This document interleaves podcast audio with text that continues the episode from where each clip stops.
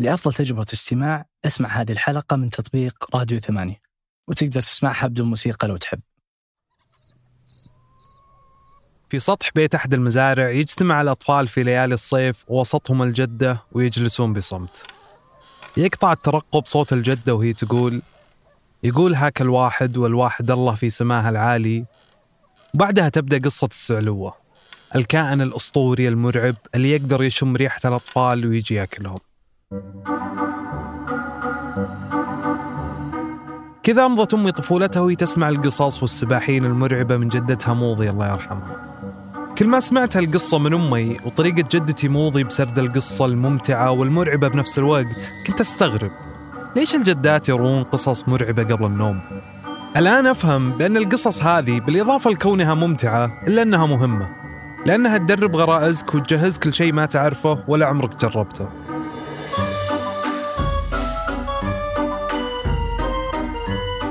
فقصص الرعب مثلا تعلمك الخوف والحذر. طبعا لازم أنوه أن هذا مو برأي تربوي، هذا رأي واحد يحب القصص والسرد والخيال من يومنا الصغير. ولو كنت مثلي تحب القصص والروايات والسرد، فالكل مرحلة قصصها وسحرها الخاص. فالطريق بين قصص الجدات المرعبة وروايات نجيب محفوظ الكونية يمر بأكثر من مرحلة، من أهمها روايات المنتديات. روايات المنتديات هي اللي كانت على اسمها تنشر في المنتديات اللي كانت أكبر تجمع للناس على الإنترنت قبل السوشيال ميديا. يكتبها ناس بأسماء مستعارة وينزلونها في المنتدى فصل بفصل، ورغم أنها كانت تجيب قراءات بعشرات الملايين إلا أن كتابها إلى الآن مجهولين. ولو نرجع للوقت اللي كانت فيه روايات المنتديات في عزها من ناحية الكتابة والقراءة، فهو من عام 2006 إلى عام 2012. كمراهق في هذاك الوقت، الروايات هذه كانت تساهم في صناعة خيالك العاطفي. الفرق بينها وبين المسلسلات اللي ممكن تشوفها في التلفزيون بأن هذه قصص حب مو في أمريكا أو في مكان ثاني. القصص اللي فيها تصير في الرياض وجدة والشرقية تقدر تحس فيها وأنت صغير، تتخيل العالم كذا والمشاعر والعلاقات، هذا هو شكلها الطبيعي. عشان كذا الموضوع مثير للاهتمام. أفكر دائما بهوية هالروايات والروائيين المجهولين وأسمائهم المستعارة الغريبة زي دم حبيبي يرويني، لدرجة أنك ما تتخيلهم ناس حقيقيين. وأذكر أول مرة فتحت الموضوع مع مازن العتيبي، فحسهم عالمهم مرة مختلف، وكان كذا كنت أغوص أجلس أقرأ بالساعات. يا أخي والله أنه كان عالم. مازن منتج في 8 ومن أفضل الكتاب اللي أعرفهم، وأول شخص أتكلم معه عن فيلم أو رواية أعجبتني، ولأنه من نفس جيلي فحتى هو طلع يقرأ روايات المنتديات وهو صغير. أذكر اتفقنا مباشرة أن هالموضوع على انتشاره في هذاك الوقت، إلا أنه ما حد يتكلم عنه الحين، كأنه سر متفشل منه جيل كامل. لذا فتحت باب الاستديو وناديت أيمن الحمادي. طيب وش السالفة؟ أيمن برضو منتج في 8 وفي نفس أعمارنا، واتفقت مع مازن ناديه ونفتح معه الموضوع والمايك شغال. هذا أيمن. وش هو الرواية جتك؟ أنا أتذكر رواية ناداني ولبيته.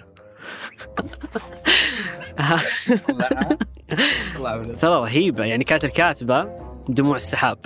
بعد تذكرش الكاتبة. فكانت دموع السحاب، كانت الرواية دي ما بين فيصل والعنود، يعني أذكر لبطال يعني، فكنت حبيت اسم العنود بسبب الرواية دي. وش كان الحدث اللي يطلق الرواية؟ ولا ما كان فيه؟ يعني ما كان فيه حس إن ذاك السرد الواضح، غير إن فيصل العصبي اللي ما يوضح مشاعره، والعنود برضو عنده هذاك الإباء اللي ما تبغى تميل لك وتوضح لك. من أول ما فتحت الموضوع معهم انطلق كل واحد بذكريات المراهقة وش كانت روايته المفضلة.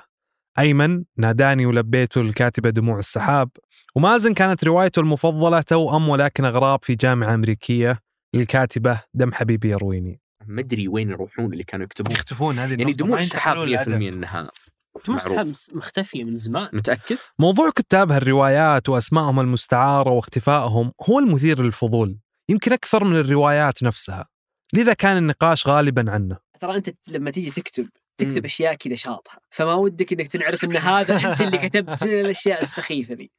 لا بس أحس إن ما تبغى تنعرف. ما أحس عكس، بس أنا ترى يجي في بالي شيء أكثر حدة ترى، اللي هو إنه بنات في عوائل محافظة بلا كتابة بلا هم. يعني صدق ما أدري ليش تضايقني ذا الفكرة. بس ما أتوقع بلا كتابة كثر من إنه بلا كتابة بهذا الشكل. لا إن أي صدق يعني بعد ترى غرام وما غرام. أحس هذه الأشياء ما راح نعرفها إلا إذا قدرنا نجلس مع نقابل واحدة من الكاتبات. توي بقول أحس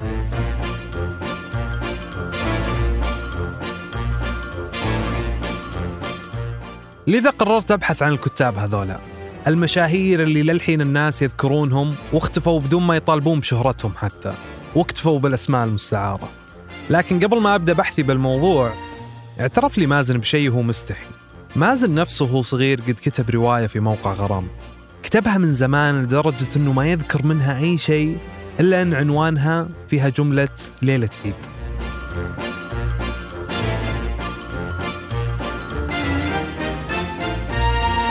في هذه الحلقة من أصوات معكم أنا مشاري الحمود. بودكاست أصوات هو أحد منتجات ثمانية. في كل حلقة نستعرض قصة أو مجموعة قصص حقيقية بأصوات عربية يتكلمون فيها عن تجاربهم وجانب من حياتهم.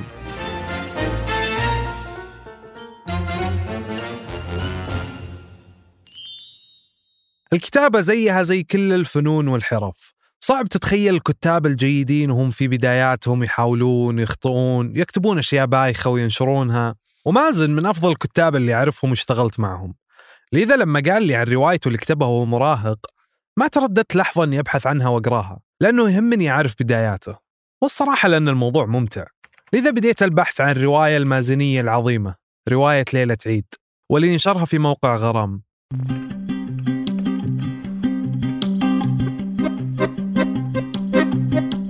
موقع غرام هو أشهر منتدى لنشر الروايات على الإنترنت، بالإضافة لكونه واحد من أكبر المواقع العربية والأعلى زيارة.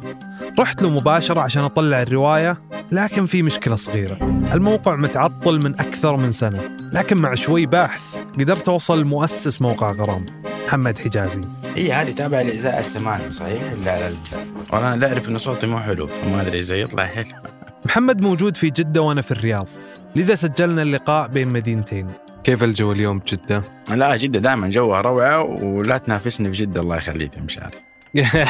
دائما جدة روعة. أول شيء لاحظته لما كلمت محمد أنه مو بكبير بالعمر، وهالشي غريب لأنه غرام موجود من بداية الألفية.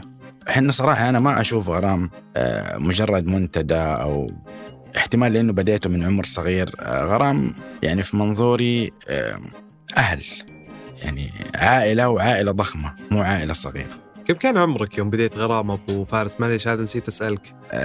19، في عمر 19 ما انهيت مرحلة الثانوية، وأخبر أنه أنا يوم تخرجت صرت متحير أنه أواصل في الدراسة ولا حبا في غرام ولا. بداه عمره 19 سنة بس. تستغرب أحيانا من بدايات الأشياء وكيف ممكن تبدأ صغيرة والهدف بسيط، ثم الظرف تاريخي واجتماعي معين تنفجر وتصير أكبر مما كنت متخيل بكثير، وهذا اللي صار بموقع غرام في بداياته. البداية ما في إنترنت عندنا في السعودية، وكان الإنترنت تجينا عن طريق الستلايت، ويعني محلات سايبر إنترنت. محلات السايبر يقصد فيها مقاهي الإنترنت، واللي كانت منتشرة بكثرة في العقد الأول من الألفية، وفكرتها بسيطة، مقهى في كمبيوترات واتصال بالإنترنت، تقدر تحجز الكمبيوتر بالساعة. وفتحنا إحنا مشروع أنا وأخوي، وكانوا يجوا زباين عادي أو أشخاص عملاء يعني بالنسبة لنا، وكل شخص صاحب مجال معين، اللي يجي فرضاً لمجرد إنه يبغى يجي يتواجد على الإنترنت، اللي يجي عنده أعماله الخاصة، اللي يجي في مجال الهاتر والشغلات البرمجية واللينكس والأمور هذه. فتجمعنا مع بعض شباب في يعني في محل واحد أو سايبر نت واحد، كان المحل ضخم صراحة، وبدينا نجمع أفكار مع بعض إنه يا شباب لو أبغى أسوي موقع كيف نسوي، هذا يعطيني معلومة، هذا يعطيني رأي. لأن الحمد لله وصلنا للخطوة الأولى إنه سويت الدومين في البداية. وكذا بدأ غرام من تجمع غرباء في مقهى انترنت إلى واحد من أكبر المواقع العربية. أذكر أول ما قلت لمحمد إن الروايات اللي فيه كانت تجيب عشرات الملايين، صحح لي، وتجاوزت مشاهدات الروايات حوالي 200 مليون على مدى طبعا السنوات، على مدار السنوات. لذلك ما تقدر تتجاهل تأثير غرام في تاريخ الإنترنت السعودي، والتاريخ الشخصي اللي يمثله الموقع للكثير من الأشخاص في عمر المراهقة وبداية الشباب.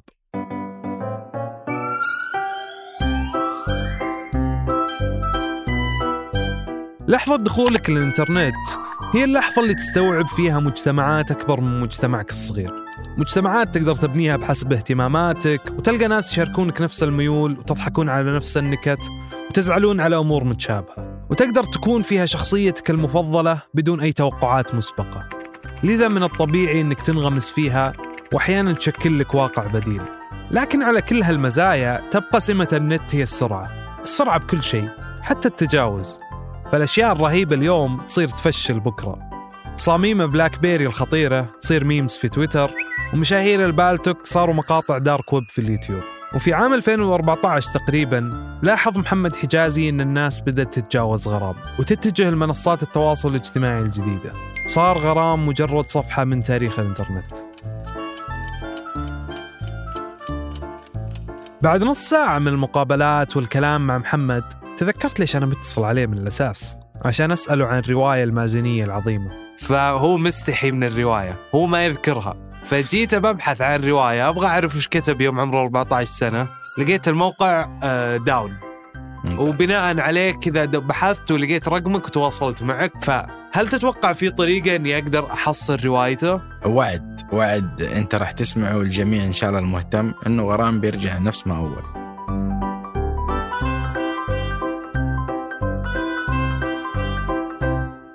اهتمامي برواية مازن هو اهتمامي بكل كتاب وكاتبات الروايات المليونية، لأن بصراحة قبل أبدأ أبحث بالموضوع كنت أحسب هالروايات مجرد مرحلة واختفت والناس نستها، لكن لما بحثت بتويتر باسم واحدة من هالروايات انصدمت من عدد الناس اللي يتكلمون عنها إلى الآن. بعضهم يتذكرها بإعجاب وبعضهم بإحراج، لكن الكل تقريبا يشتركون بفضولهم حول كتاب هالروايات المجهولين للحين. وبعد البحث ومساعدة الأصدقاء قدرت أقابل واحدة من أشهر كاتبات الروايات في موقع غرام، الكاتبة طيش. طيب مين صدته غيري؟ كاتبة طيب. ولا كاتب غير مازن؟ طبعا طيش اسمها المستعار اللي اختارته قبل تكتب الرواية قبل 10 سنوات. اسمها الحقيقي ملاك الرجابي. رواية ملاك اللي نشرتها جابت 40 مليون مشاهدة، مرة ثانية 40 مليون. طبعا اسم روايتها مثل كل أسماء الروايات في المنتديات. لمحت في شفتيها طيفة مقبرتي. أول رواية نشرتها كان عمري 16 سنة 15 يمكن نهاية كنت بأول ثانوي، بس بديت أكتب عمري 13 تقريبا أو 12. كنت أكتب على الدفاتر المدرسة وخلي قرائي الطالبات زميلاتي في الفصل يقرؤون لي، وكنت أتحمس. ما أدري شلون كنت أتحمس، لأني كنت يعني حرفيا حياتي عبارة عن خيال. كان عندي خيال كبير، أي شكل من أشكال هذا الخيال اللي عندي أبغاه ينصب. كنت أخلق شخصيات كثيرة وأجمعها في قصة. طيب هذا كله بخيالي، طيب أبغى أكتبه، ما أبغى يعني في ناس ممكن يرسمون، ممكن يعزفون، ممكن اللي هو يعبرون عن هذه الأشياء اللي تفيض منهم. أنا كنت أبغى أكتب، كان ودي أكتب. صحيت يوم من الأيام أبغى أنشر، ما بدون أي تفكير بدون أي شيء، أنا أبغى أنشر. حتى ما كان في يعني توقعاتي والله بيقرأني شخص ولا شخصين، ولا قلت لو يقرأني شخص واحد عادي راضية.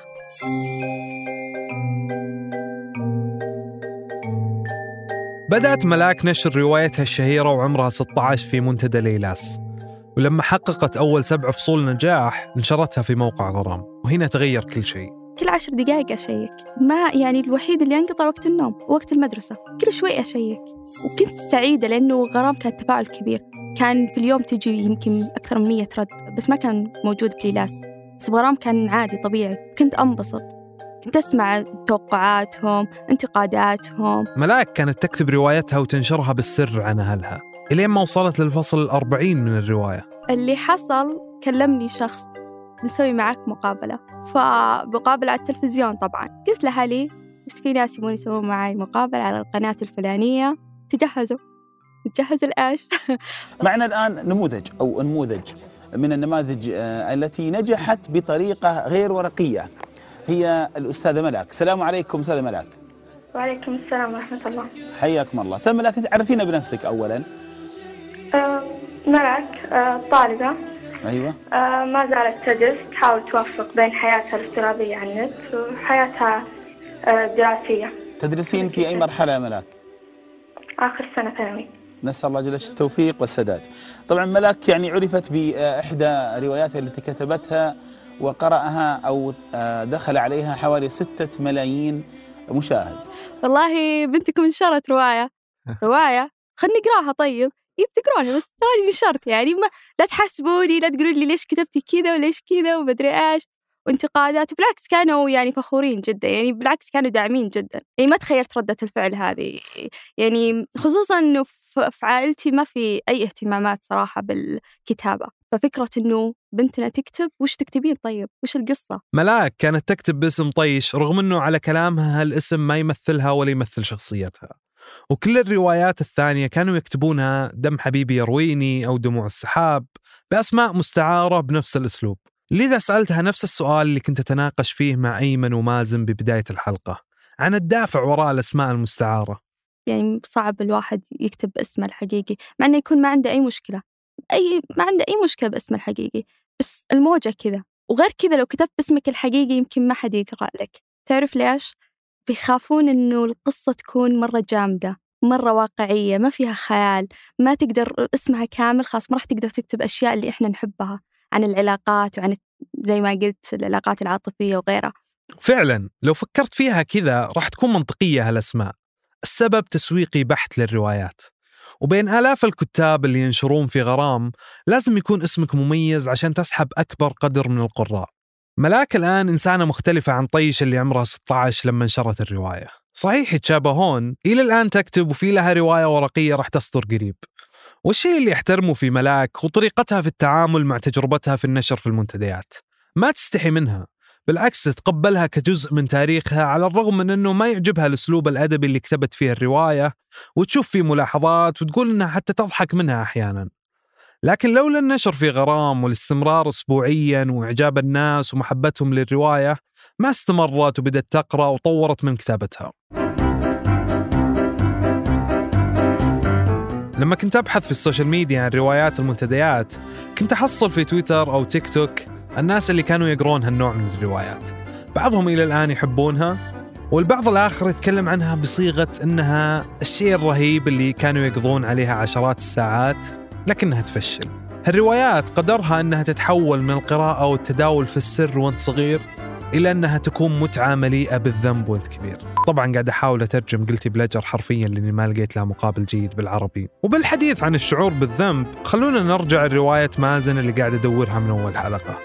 عندي لكم تحديث، قلت لي أنت اسم الرواية عشان أبحث عنها. طبعا دخلنا موقع Wayback Machine. هذا موقع يسوي سكرين شوتس التاريخ الانترنت كامل، يسوي أرشيف لتاريخ الانترنت. الله طيب دخلنا فيه رواية غرام. أنت قلت لي الاسم وشو؟ قلت لك اسم الرواية ليلة عيد. حلو.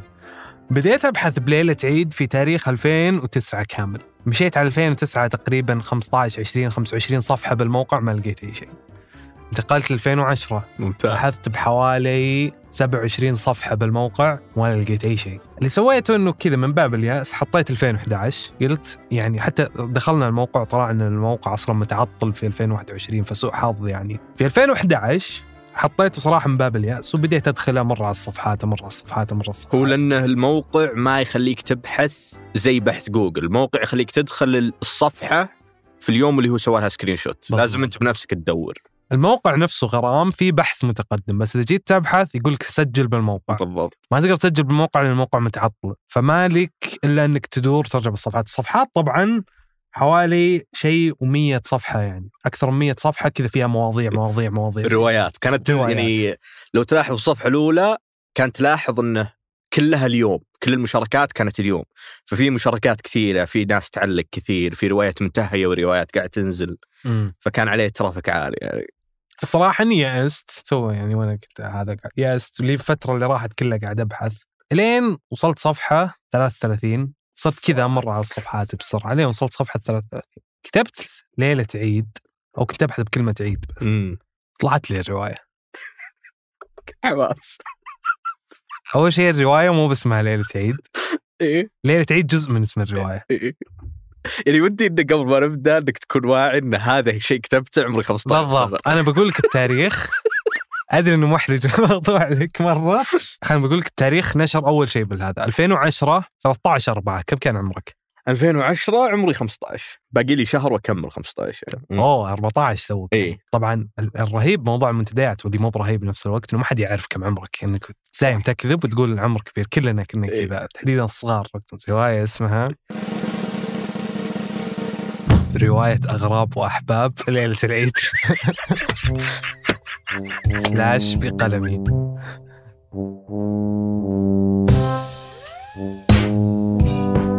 شوف، يومين كنت بزر كان اسمي مفضل إلى فترة قريبة، كنت أحب اسم الإعصار. أوكي. أحطه في كل مكان. طيب الموضوع هنا يعني موضوع الاسم في شيء مميز، أنت قاعد تستخدم اسمين، في اسم اليوزر بالضبط وداخل الموقع في اسم الروائي، فهو ترى كانوا دائما يسوونه حق غرام، واضح إني قلت. طيب اسم اليوزر إعصار من وحي الخيال.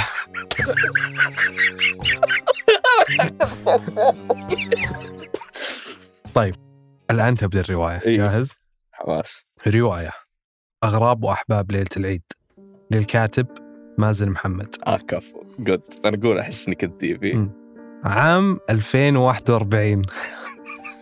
المملكة العربية السعودية، مدينة الطائف، شرطتين، المكان اللي يعيش فيه. ليلة عيد الأضحى، بيت عائلة فارس.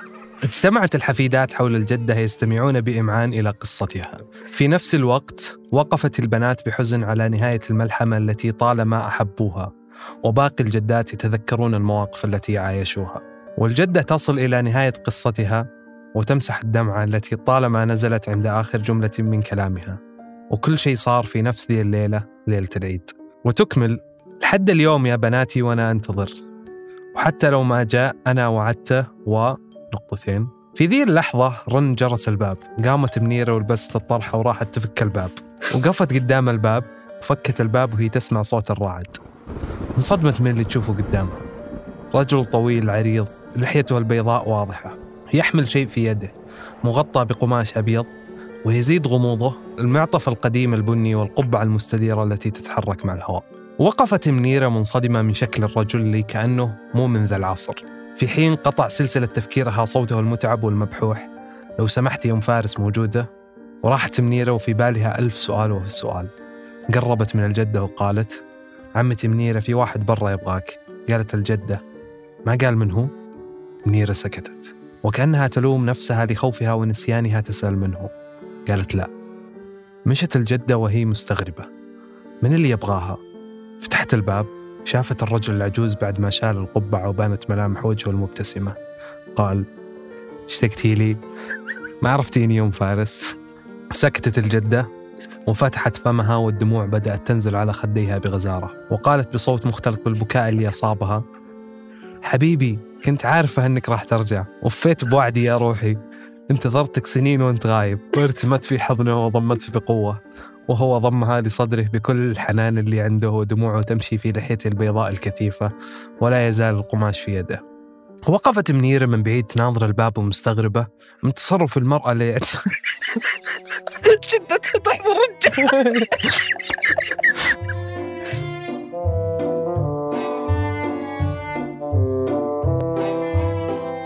كنت أتخيل هالنوع من الروايات كان جزء من تاريخ الإنترنت، واختفى تماماً مع السوشيال ميديا، وكل اللي بقى منه كتاب مجهولين وقراء يتذكرونه بخجل. لكني طحت على موقع وتطبيق اسمه وات باد، أغلب اللي لقيت فيه من المحتوى العربي هو روايات كورية مترجمة تشبه روايات غرام لكنها من ثقافة مختلفة. لكن مع بحث بسيط لقيت رواية طيش، لمحت في شفتيها طيفة مقبرتي، وعليها 1,000,000 قراءة، وكلهم من جيل جديد ما يذكرون غرام ولا لحقوا عليه. وهالشي خليني أعيد التفكير بالطريقة اللي أشوف فيها الروايات واللغة اللي كنت أستخدمها طوال الحلقة ونتكلم عنها. أظن ممكن نتكلم عن هالروايات بطريقة أخرى، مو بكمرحلة بين قصص الجدات وأدب نجيب محفوظ، كنوع أدبي مستقل بغض النظر عن رأيك فيه فنيا. أنتج هذه الحلقة من أصوات، أنا مشاري محمود. ساعد في إنتاجها مازن العتيبي وأسيلبا عبد الله ومحمد الحسن وأيمن الحمادي. حررها أحمد حامد، صمم غلافها رفال الغيلاني، وراجعها لما رباح وجميل عبد الأحد. عمل على هندسة الصوت محمد الحسن، وأشرف على إنتاجها فهد القصير وصالح بسلامة، وفي الإشراف على الإذاعة سحر سليمان. لو عندك قصة وتجربة مريت فيها ودك تشاركها في بودكاست أصوات، شاركها معنا عبر البريد aswat@thmanyah.com. هذا بودكاست أصوات، أحد منتجات شركة 8 للنشر والتوزيع. نراكم على خير.